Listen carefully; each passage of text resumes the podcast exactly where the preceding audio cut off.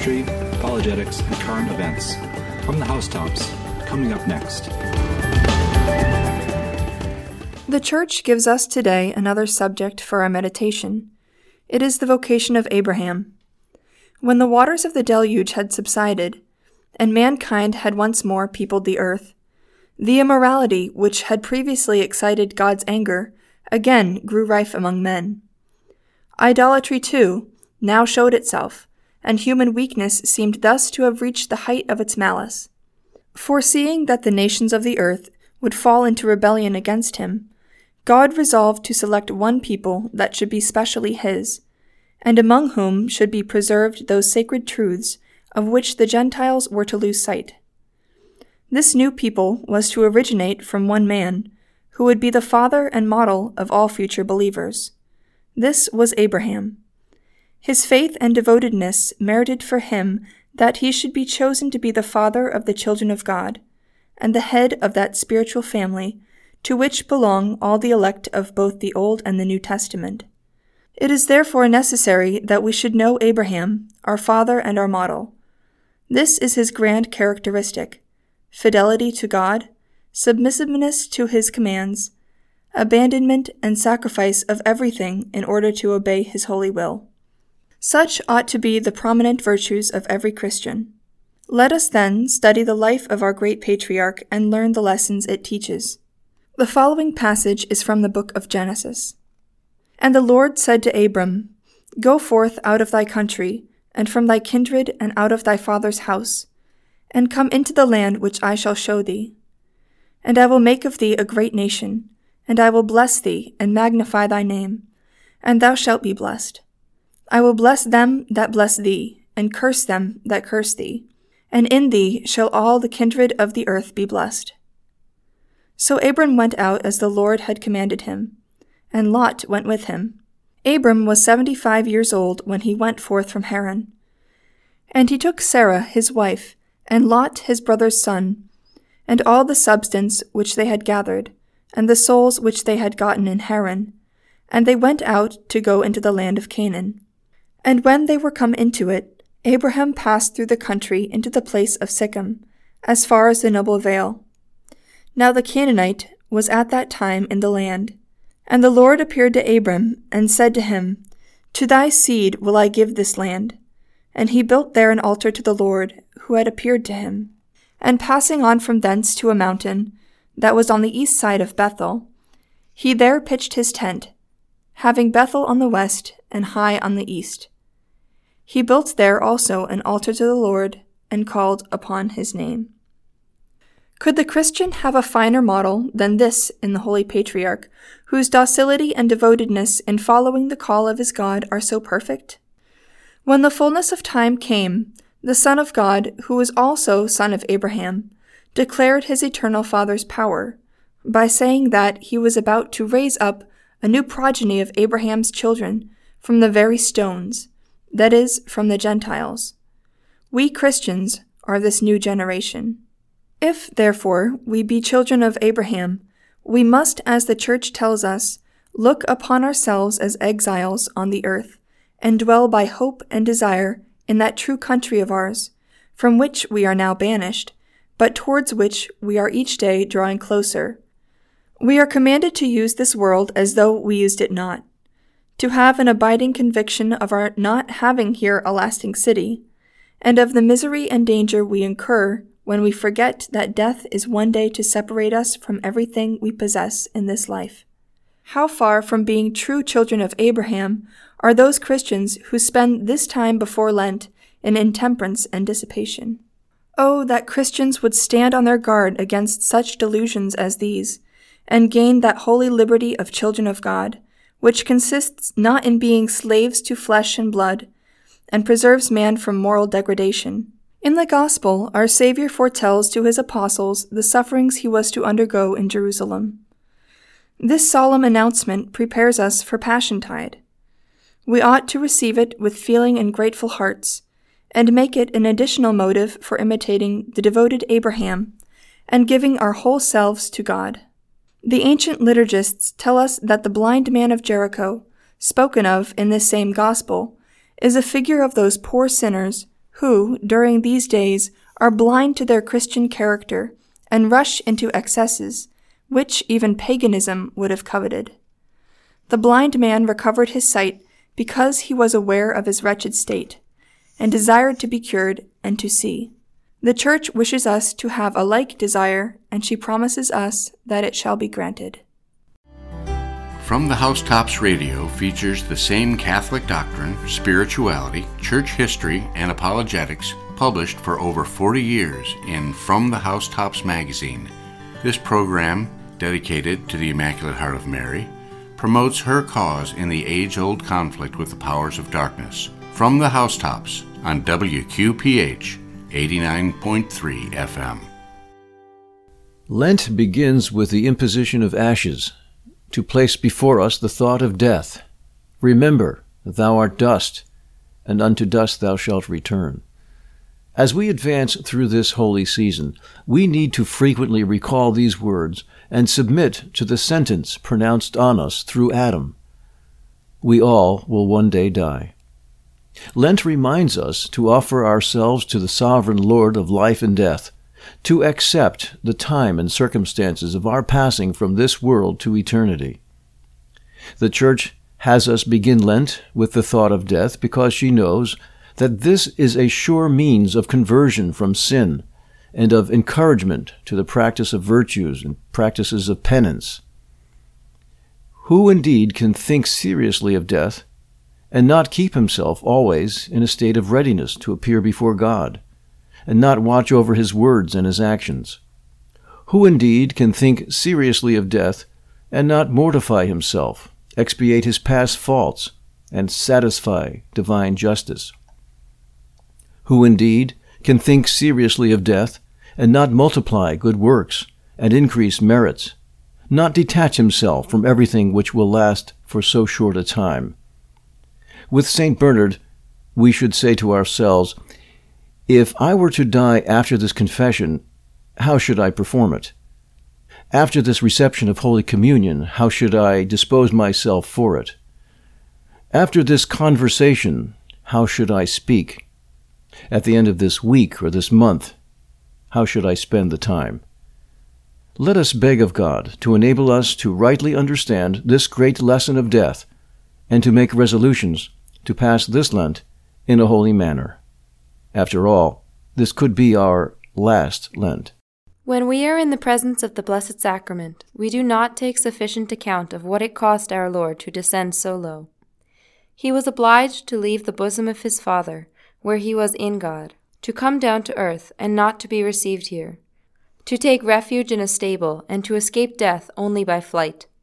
He was obliged after thirty years of a laborious and hidden life after three years employed in evangelizing the people and doing them good, and receiving in return calumnies, outrages, ignominy, and death, to survive by the institution of the Eucharist, in order to remain in the midst of the men who had treated him so unworthily. And from that time, O miracle of love, what horrors has he not been obliged to submit to? The very first time that he celebrated the Eucharist, he was buried alive, in company of the devil, in a stained conscience, in the soul of Judas. Since then, to what profanations, to what indignities has he not been subjected? The heretic denies him, the bad Christian is wanting in respect, the impious man blasphemes him. O Lord, how dearly thy love costs thee! Take thy flight once more to heaven, and free thyself from so many outrages. No, I will not. I love mankind too much to separate myself from them. Rather than deprive one single soul of the happiness of receiving and possessing me, I will submit to all kinds of ingratitude and all kinds of profanations. And so he traverses the ages, always and everywhere disowned, except by a small number of souls who know how to appreciate his love.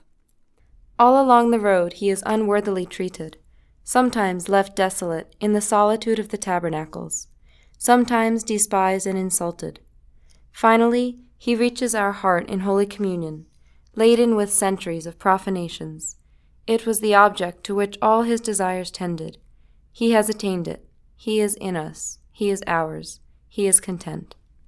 The more he has suffered on the road, the more love he shows us. It is all that he desired. O love, how incomprehensible thou art!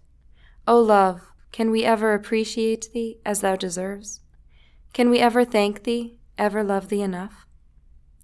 We ought to be profoundly touched by the outrages committed against so loving a God, above all by those which he receives during days of reparation and expiation. David and Jeremias are melted to tears, fall down fainting, and are parched with grief at the sight of the sins of the ancient people. How would they feel if they could but witness the far more guilty sins of the new people? Saint Teresa could not think of them without giving vent to cries of sorrow and of desolation. Independently of irreverences and profanations, the simple fact of the manner in which the tabernacles were forsaken seemed to distract her. She gathered her nuns together and exclaimed to them, My sisters, love is not loved. Let us love the love which is not loved. All the saints have felt the same grief at seeing the love of Jesus in the Eucharist scorned by the ingratitude of men, and each time they had tidings of a profanation, it was as though a sword had pierced their soul. We must make reparation for all these evils by fervent, honorable amends to the Blessed Sacrament. Offer it in expiation of all our reverence, all the homage of the angels and the saints, all our actions, and our life itself. Protest that it would be a happiness to us to shed our blood to spare it the least offense, or to repair it. And finally, live today in a more holy manner than usual Visit the Blessed Sacrament with more love. Communicate henceforth with more fervor. Assist at the Holy Sacrifice more piously and more frequently. Hello, this is Barbara McWiggin. I just want to ask you to please support the great work of WQPH, Shirley Fitchburg. On the WQPH Community Calendar. In 2023, we're expecting to have Tour 2 of the Holy Face Relic with Vicki Schreiner. As you know, she came here last year. We had five really major miracles happen. She's hoping to come in Lent. So if you want to be on the committee or maybe have her come to your church, we'd like to send her to different churches this time, call us at 978 343 0893 and say, I'd like to have Vicky come to our parish, but I'm going to ask my priest first if he'd like us to come. Also, we have coming up in Lent 40 hours, which is 40 continuous hours of Eucharistic adoration. We also have a pilgrimage this year, 2023, going to Canton, Ohio. That is the shrine of Rhoda Wise and Mother Angelica. And we ask you, what would you like to do? Where would you like to go? We'd like to do some day trips to Little Rose Ferron. So we'll have a bus hired at a very modest price, and we can be going there and then stopping for lunch I know some of you have some great ideas of what you would like our radio station to do. We have to be active. We have to evangelize our faith. It's our duty to help spread our Catholic faith. So if you have any suggestions of your own as to how this can be done, by all means, share them with us. Hello, this is Kendra Von Esch. A lot of people ask me, why are you always so happy? No matter what happens to you, you radiate this energy that is contagious. Well, it's kind of crazy when I answer them with, You know, it's God. He gave me this joy, and it is nothing like happiness. It doesn't go away, and it's because He also graced me with faith. And I have to laugh as I watch their face and their head tilt to the side like a dog looking at you with a big question mark it typically leads to a much longer conversation about my faith, and I welcome that with open arms. If you don't have joy radiating out of every pore, beg God for it. Joy is the best net to catch fish. For more inspiration, my podcast, and free resources, go to kendravonEsch.com. On the WQPH 89.3 FM community calendar, St. Bernard's Parish at St. Camillus Church on Mechanic Street in Fitchburg is looking for adorers for their days of adoration. Adoration is currently Monday after the 8:30 a.m. daily mass till 7 p.m. and Tuesdays after the 8:30 mass till 4 p.m. They're also looking for adorers on Sundays that'll be running from after the 8 a.m. mass till after the 6 p.m. Mass on Sundays. If you have an interest in doing adoration on either of those days or in the, the Sunday adorations, email us at wqph893 at comcast.net. That's wqph893 at comcast.net. Subject line Adoration. This has been the WQPH 89.3 FM Community Calendar. So we're here with Melissa and we're talking about our Lenten goals and resolutions. Do you have anything you'd like to share? Yeah, so here at WQPH, we are inviting everyone to consider being a monthly donor. We're looking to at least get two donors, one for each day of Lent, is our goal. So 80 donors in total. So whatever you can give every month would be greatly appreciated. And we could add you to our Eternal Life Radio WQPH Guild. So please consider giving especially during this time of Lent. Thanks for your consideration. Thank you, Melissa. That was so well said. This is Mary Ann, and you know my voice. And really, I need to talk to you about becoming a member of the Eternal Life Radio Guild. Father Trainer once asked us to have 80 members. Needless to say, we're still reaching that goal. Our cell tower bill every month is $1,200. Please, if you are praying and discerning about whether to join as a monthly subscriber, now is the time, this time of Lent. Believe me, you will be rewarded by the good Lord. You can pay by credit card on a monthly basis or send a check to WQPH Radio, Post Office Box 589, Medford, Mass. Post Office Box 589, Medford, Mass. 02155. We want to thank all the members of the Guild who have been so faithful. Our first member was Julie, a lady from Fitchburg. Julie, we can never forget your dedication. May you be blessed and all those who see the value of Catholic radio. Hi, this is Teresa Tomeo, and you're listening to WQPH Shirley Fitchburg on the EWTN Global Catholic Radio Network. Dr. Paul Lavin, a traditional Catholic psychologist, summarizes in vivid detail the challenges young Catholics must face today. In his book, Keeping the Faith A Young Catholic's Guide to Coping with a Secular World, Dr. Lavin identifies the enemy, Satan, and his increasing influence in the world. He wrote this 66 page manual specifically for the young practicing Catholic student who will soon be leaving home and entering the world, to help them avoid becoming Catholic dropouts once they enter a secular world so antagonistic to their Catholic faith. The author also suggests that keeping the faith is a perfect tool for parents and teachers in their efforts to direct and guide the young people whom God has placed under their care. You can receive a free copy of Keeping the Faith, a Young Catholic's Guide to Coping with a Secular World by contacting info at saintbenedict.com. That's info at S-A-I-N-T, Benedict, B-E-N-E-D-I-C-T dot com. We continue now our quest for happiness. The faith, as a tiny seed which is planted in the soul in baptism, is to be cultivated until it becomes strong and fruitful in our spiritual life. Faith may also be considered as a tiny spark of fire capable of bursting into a mighty flame. The spark of faith which our Lord had enkindled in the hearts of the apostles during the three years they spent with him was fanned into a flame by the Holy Spirit when he descended upon them in fiery tongues on the first Pentecost. On that occasion, 3,000 Jews were converted by St. Peter. Since then, the flame of faith has never been extinguished. It has spread relentlessly, bringing warmth, light, and joy into the cold and dark places of the world. A study of St. Paul's missionary journeys alone will help us realize how widely the faith was spread during the lifetime of the apostles. Nor can we fail to recognize the labor, trials, and dangers that faced these men in their efforts to carry the faith to others. So complete was their work that before the death of St. John, about the year 98, the Christian religion was established throughout the entire Roman Empire. Over a period of 250 years, the emperors of pagan Rome tried every means in their power to extinguish the flame of faith. However, the flame of the fire shall not be quenched. Ezekiel 20:47. As a result, we find St. Patrick leaving Rome in 431 to carry the Christian religion to the Irish people.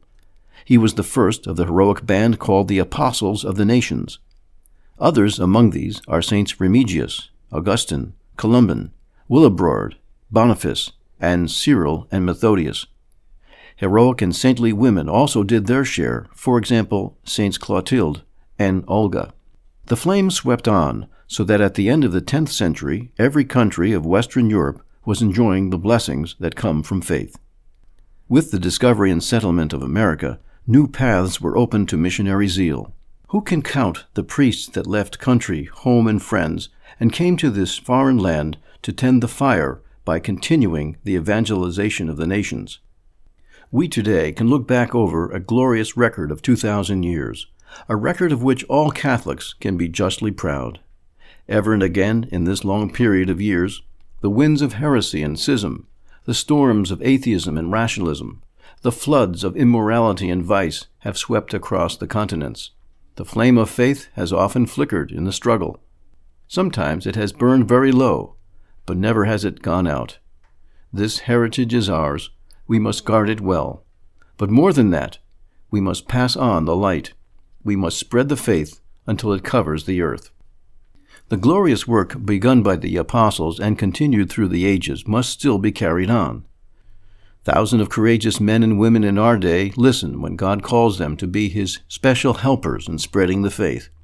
They generously leave home and loved ones in order to devote themselves to the glorious work of the missions. For centuries, Europe supplied the missionaries of the world. The early history of the Church in America has been written in the achievements of missionaries from other lands. Now America is having her day. To her, the pagan nations are looking for help. They are seeking for light, and America, through her missionaries, is helping them find it. Her valiant sons and daughters are writing their story in the annals of the faith. The difficulties of pagan lands do not daunt courageous American boys and girls who, possessing the light of faith themselves, are zealous to enkindle the flame in the hearts of others. Americans by nature love adventure, and when this native tendency is fired by love of God, the conquest for souls becomes a compelling task. Not everyone is called to the happiness of missionary service in foreign lands.